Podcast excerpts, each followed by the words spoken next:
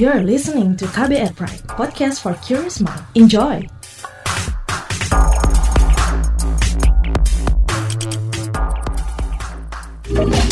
Kamu lagi dengerin What's Trending KBR Pagi. KBR Pagi, siaran pagi radio paling update. Selamat pagi sekali lagi untuk Anda yang baru saja bergabung. Hari ini saya Reski Mesanto kembali nemenin Anda beraktivitas di pagi hari ini, masih menggantikan Don Brady. Hari ini saya mau ajak Anda berbincang tentang protokol kesehatan menjelang pilkada serentak di bulan Desember mendatang. Ada 270 daerah yang akan menyelenggarakan dan saya juga dapat update kalau ada beberapa calon yang ternyata positif terpapar virus corona. Jadi hari ini saya mau ajak Anda berbincang bagaimana memastikan penerapan protokol kesehatan di tiap tahapan pilkada. Presiden Joko Widodo kembali mengingatkan Satgas Covid dan masyarakat untuk mengantisipasi adanya sebaran Covid Salah satunya dari klaster pilkada. Jadi menurut Pak Jokowi, klaster tersebut sedang marak terjadi dan kadang luput diantisipasi masyarakat. Nah, sekarang saya mau ajak Anda untuk bareng-bareng dengar penuturan dari Presiden Joko Widodo melalui akun YouTube Sekretariat Presiden kemarin. Hati-hati yang namanya klaster kantor. Yang kedua, klaster keluarga, hati-hati. Yang terakhir juga klaster pilkada, hati-hati ini. Saya minta ini Pak Mendagri, urusan yang berkaitan dengan klaster pilkada ini betul-betul ditegasi betul, diberikan ketegasan betul. Polri juga berikan ketegasan mengenai ini aturan main di pilkada karena jelas di PKPU-nya sudah jelas sekali. Jadi ketegasan saya kira Mendagri nanti dengan Bawaslu biar betul-betul ini diberikan peringatan keras. Terakhir, masalah kesehatan ini betul-betul harus tertangani dengan baik. Masalah kesehatan ini harus betul-betul tertangani dengan baik. Sementara itu, Perkumpulan untuk Pemilu dan Demokrasi atau Perludem mengkhawatirkan tak patuhnya beberapa pihak terhadap protokol kesehatan pada saat pendaftaran pasangan calon di beberapa daerah. Gak cuma itu aja, karena Perludem juga masih menilai undang-undang pilkada yang digunakan tidak mengatur teknis penyelenggaraan pilkada di masa pandemi ini dan jika pemerintah, KPU dan DPR tidak dapat memastikan protokol kesehatan akan dipenuhi secara ketat, maka Perludem mendesak agar tahapan Pilkada 2020 ditunda terlebih dahulu sehingga pelaksanaan pilkada tidak menjadi titik baru penyebaran COVID-19. Bagaimana menurut Anda? Nah, sebelum kita membahas lebih lanjut, saya mau ajak Anda untuk menyimak dulu komentar netizen plus 62 soal ini.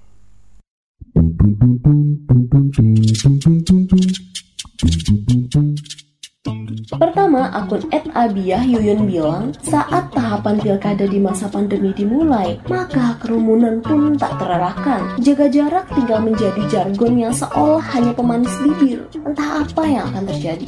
Akun @iqbal katami 21 bilang, kejar kebut pilkada di tengah pandemi, resikonya memang akan menimbulkan kerumunan masa pendukung secara masif. Ini baru tahap pendaftaran calon. Bisa jadi masa kampanye akan lebih parah Mengerikan jika nanti ada klaster pilkada. Kalau akun Ed Eliza Syahab bilang, Indonesia ingin cepat pulih dari pandemi. Jangan sampai pilkada jadi klaster baru corona. Akun Ed Agusari bilang, kawinan digerebek, makan di warung disuruh pulang. Konser pilkada yang ratusan orang dibiarkan. Ini cara kita menangani pandemi. Dan kita masih yakin terkendali. Sedangkan akun Ed Santorini Sun bilang, saya pribadi termasuk yang khawatir dengan penyelenggaraan penyelenggaraan pilkada serentak Desember nanti. Terlepas dari aturan perundangan yang sudah ditetapkan dan segala keuntungan dengan tidak ditundanya lagi pilkada tersebut, tetap khawatir dengan pandemi yang akhir-akhir ini justru menunjukkan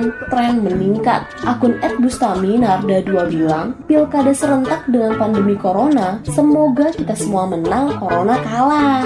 Nah, yang terakhir akun Ed Dadang RHS bilang, di masa pandemi protokol kesehatan wajib ditaati juga dalam menjalani pilkada yang menjelang. Jaga jarak aman dari janji-janji. Gunakan masker agar terlindung dari cipratan air liur yang sekedar menghibur. Bersihkan tangan dari buah tangan dan angan-angan.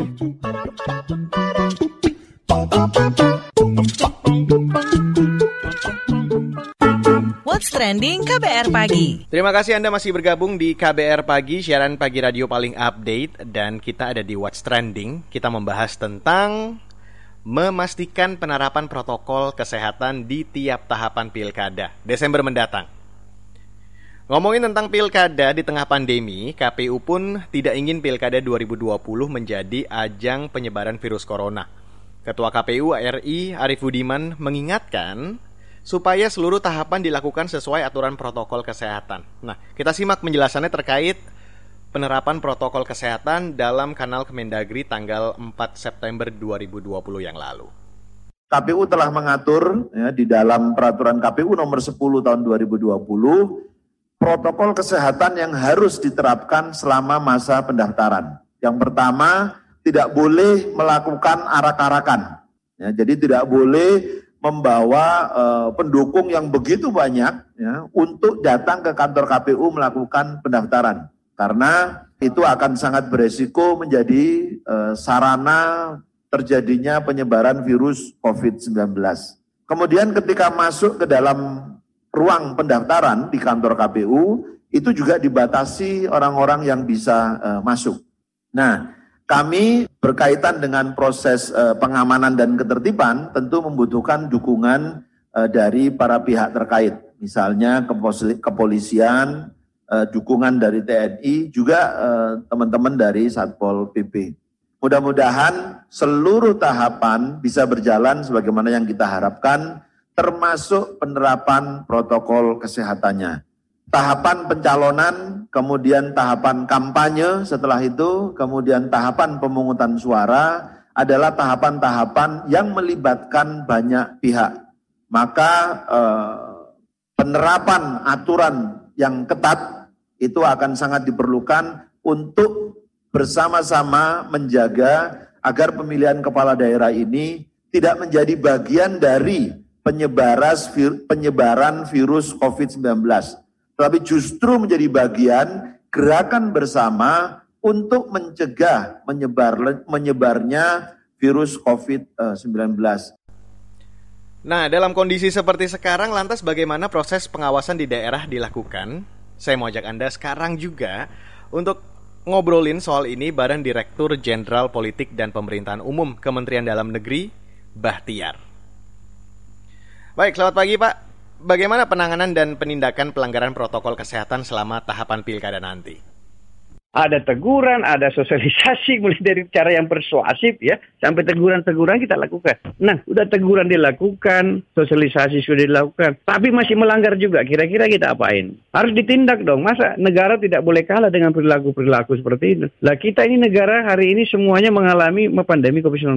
Itu masalah kita semua kan hari ini gitu. Jadi kita harus rame-rame teman-teman media gitu. Ya masyarakat tentu harus mengkritisi bagaimana bisa memimpin daerah arahnya nantinya untuk keluar dari menangani COVID-19 dan dampak-dampak sosial ekonomi dan, dan dampak lainnya. Terkait sanksinya sendiri, bagaimana penentuan sanksi sudah sampai tahap apa saat ini? Ya, ini kan kami kan pada tingkat teknis. Saya kan anak buahnya Pak Menteri Dalam Negeri dengan Pak Dirjen Nota. Banyak hal yang kita diskusikan, kita evaluasi. Nah, kalau tidak salah hari Rabu kan akan ada rapat koordinasi yang dipimpin langsung oleh Pak Menko Polhukam bersama dengan kementerian lembaga terkait, termasuk aparat keamanan, aparat penegak hukum, termasuk dengan teman-teman penyelenggara. Tentu hasil diskusi kami ini nanti akan menjadi bahan gitu. gitu. Jadi seluruh opsi-opsi harus kita buat. Tapi kita pada garis yang sama, gitu posisi yang sama, bahwa pilkada boleh kita laksanakan sejak awal sudah kita sepakati, tetapi masyarakat harus dari aman dari eh, COVID-19. Nah, maka segala bentuk-bentuk aktivitas apa pun gitu yang berpotensi gitu justru mengancam warga negara kita, warga masyarakat kita dari COVID-19, ya harus dihentikan. Apalagi peraturannya sudah ada gitu loh. Nah, peraturannya sudah ada kan harus ditegakkan peraturan itu. Bagaimana antisipasi pelanggaran protokol kesehatan di Pilkada serentak 2020 mendatang? Seandainya terjadi pelanggaran itu harus disosialisasikan, dijelaskan. Mungkin orang karena melanggar, misalnya karena tidak tahu aturan, kan begitu. Sekarang aturannya dia sudah tahu, tapi masih melanggar, ya harus ditegakkan. Nah, salah satu opsi yang saya sampaikan itu adalah diskualifikasi. Kan tidak apa-apa kita memang membuat opsi-opsi prinsipnya kenapa ide itu keluar karena kita sangat berketetapan hati dan berketetapan tujuan bahwa justru pilkada harus kita ubah justru bagi peluang bagi masyarakat untuk mendapatkan proteksi soal kesehatan COVID-19. Jangan dibalik begitu. Baik, terima kasih Pak Bahtiar. Pak Bahtiar ini adalah Direktur Jenderal Politik dan Pemerintahan Umum Kementerian Dalam Negeri.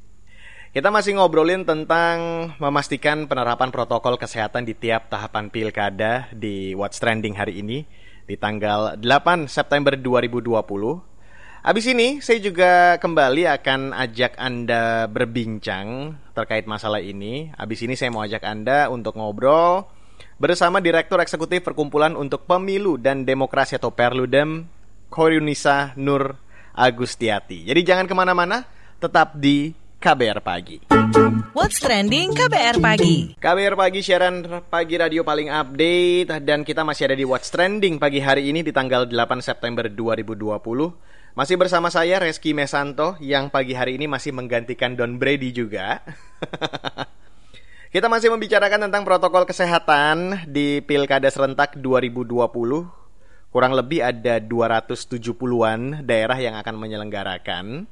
Bagaimana semua pihak menyiapkan dan mengantisipasi baik itu mungkin pelanggaran terhadap protokol kesehatan. Kalau tadi kita sudah berbincang bersama Pak Bahtiar, Direktur Jenderal Politik dan Pemerintahan Umum Kementerian Dalam Negeri.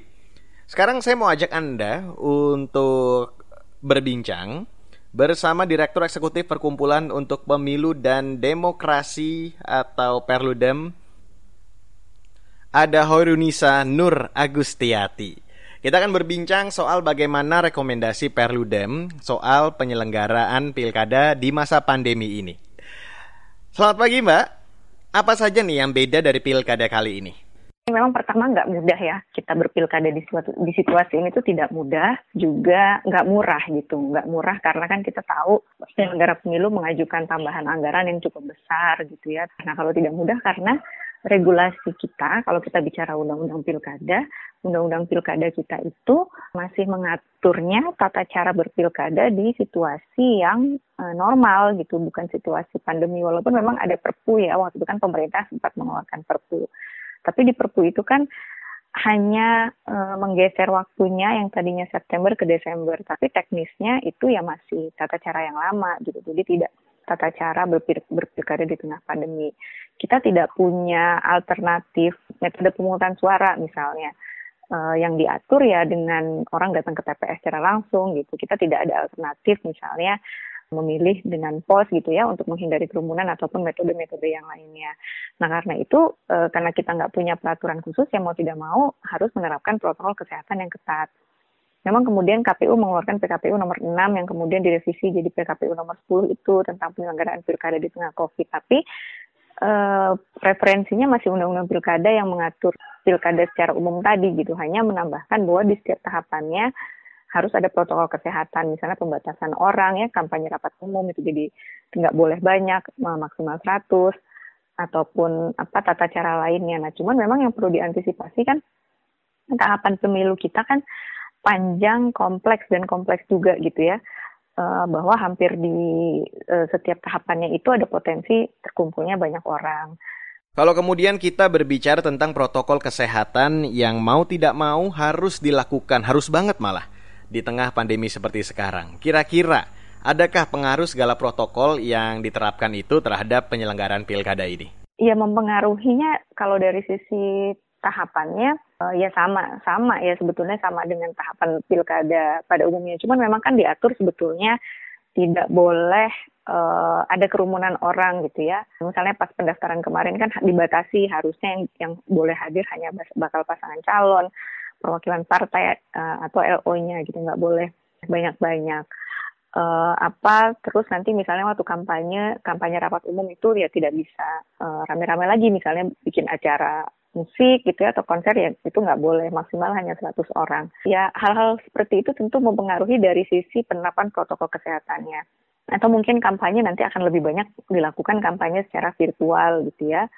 Nah, tentu eh, apa penyelenggara pemilu harus punya ini juga mekanisme pengawasan yang efektif mengawasi media sosial misalnya karena selama ini kan media sosial menjadi tidak terawasi gitu karena kan orang bebas mau bikin status apa saja mau berkomentar apa saja kan bebas. Tapi ya kalau dari sisi penyelenggaraan tentu menjadi apa ya berbedanya tadi antara pemilu dan pandemi ini kan apa ya seperti nya tuh kalau pemilu itu kan mengumpulkan banyak orang, eh, apa mengumpulkan massa gitu ya. Sementara kalau pandemi itu kan orang harus nggak boleh keluar rumah gitu ya, harus dikarantina dan sebagainya. Jadi ya ada penyesuaian-penyesuaian uh, tadi gitu. Tapi uh, apa yang tadi saya bilang uh, dari sisi dari sisi regulasi, regulasi kita tuh masih mengaturnya uh, pilkada di waktu umum gitu loh situasi yang normal ya bukan situasi pandemi kurang bisa adaptif gitu ya dalam situasi yang seperti ini gitu misalnya kalau pendaftaran kan uh, ya harus datang ke kantor KPU gitu karena di regulasinya tidak tidak ada yang tidak ada yang menyatakan bahwa pendaftaran boleh dilakukan secara online gitu misalnya. Rekomendasi demi kelancaran setiap tahapan pilkada bagaimana, Mbak? Ya tentu pertama harus ada ketegasan ya, ketegasan uh, tadi kalau memang ternyata tidak bisa menerapkan protokol kesehatan ya bubarkan gitu ya misalnya ada kampanye nanti uh, ternyata uh, banyak orang berkerumun ya harus harus tegas uh, dibubarkan gitu ya kalau diberi peringatan tidak bisa, ya dibubarkan. Nah, yang kemudian kedua adalah kalau tidak ada jaminan uh, apa partai politik itu peserta pemilu juga harus memberikan jaminan bahwa tahapan-tahapan selanjutnya jangan sampai mengumpulkan banyak orang gitu ya. Misalnya kampanye itu nggak boleh gitu. Kalau memang ternyata tidak mampu gitu ya dalam artian ya tidak bisa ada komitmen itu tidak ada jaminan dari peserta pemilu juga ya menurut saya tunda saja pilkadanya karena terlalu beresiko. Karena ini kan seperti membenturkan ya, membenturkan kesehatan publik dengan uh, momen pemilu gitu kan nggak bisa nggak bisa begitu juga. Di awal sebetulnya kan waktu itu Perludem mengusulkan dan beberapa organisasi masyarakat sipil lainnya mengusulkan pilkadanya diundurnya ke 2021 saja.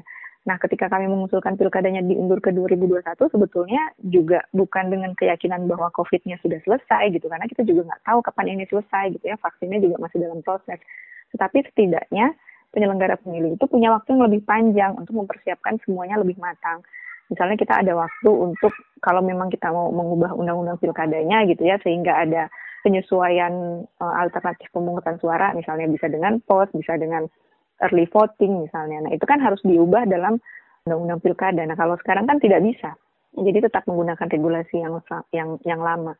Baiklah, terima kasih Direktur Eksekutif Perkumpulan untuk Pemilu dan Demokrasi atau Perludem, Horinisa Nur Agustiati. What's trending KBR pagi? Baiklah saudara, demikian KBR pagi hari ini. Sekali lagi saya ingin mengingatkan Anda, di mana pun Anda berada, ke mana pun Anda pergi, jangan lupa untuk selalu menggunakan masker alias memperhatikan protokol kesehatan di mana pun Anda berada. Bawa hand sanitizer, jangan lupa untuk rajin-rajin cuci tangan, dan yang paling penting jaga jarak. Reski Mesanto pamit, salam. Terima kasih ya sudah dengerin What's Trending KBR Pagi. KBR Prime, cara asik mendengar berita. KBR Prime, podcast for curious mind.